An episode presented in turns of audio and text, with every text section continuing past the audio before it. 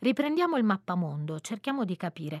Fermiamo il giro del globo terrestre e puntiamo con l'indice l'isola di Santa Lucia, ovvero il piccolo universo che Walcott ha raccontato per raccontarci il mondo. E leggiamo da Wikipedia la sua descrizione.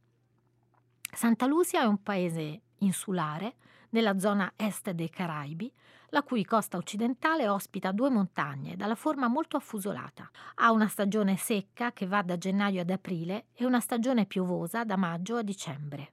Le temperature sono stabili, oscillano tra i 24 e i 32 gradi. Da giugno a novembre è possibile imbattersi in sporadiche tempeste tropicali. La costa ospita spiagge vulcaniche, siti per le immersioni lungo la barriera corallina, resort di lusso e villaggi di pescatori. Nell'entroterra i sentieri della foresta pluviale conducono a cascate come quelle di Torai, che si gettano per 15 metri all'interno di un giardino naturale. La tradizione gastronomica di Santa Lucia è quella tipica di tutta la zona caraibica, con alla base pesce fresco, cucinato con diverse spezie, carne di pollo, riso, fagioli, verdura e frutta tropicale. La capitale, Castris, è una popolare tappa per le crociere. Come giunchi dalla vecchia laguna, i francesi potenti, con fierezza troiana, avevano eretto una foresta d'alberi.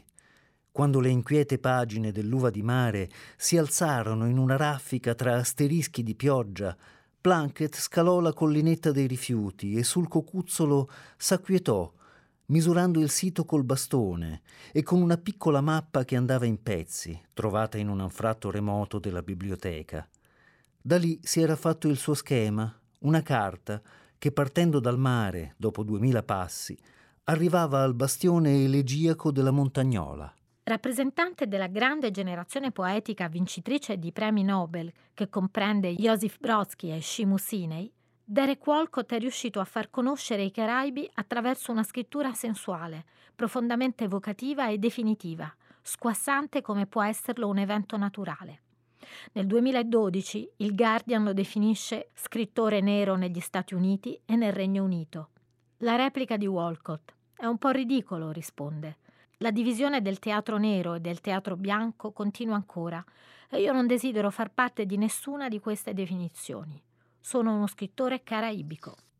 Se alla luce delle cose tu scolori, vera eppure debolmente sottratta alla nostra determinata e giusta distanza, come la luna lasciata accesa tutta la notte tra le foglie, possa tu invisibilmente allietare questa casa. O stella, doppiamente compassionevole, venuta troppo presto per il crepuscolo, troppo tardi per l'alba, possa la tua pallida fiamma dirigere il peggio in noi attraverso il caos, con la passione del semplice giorno.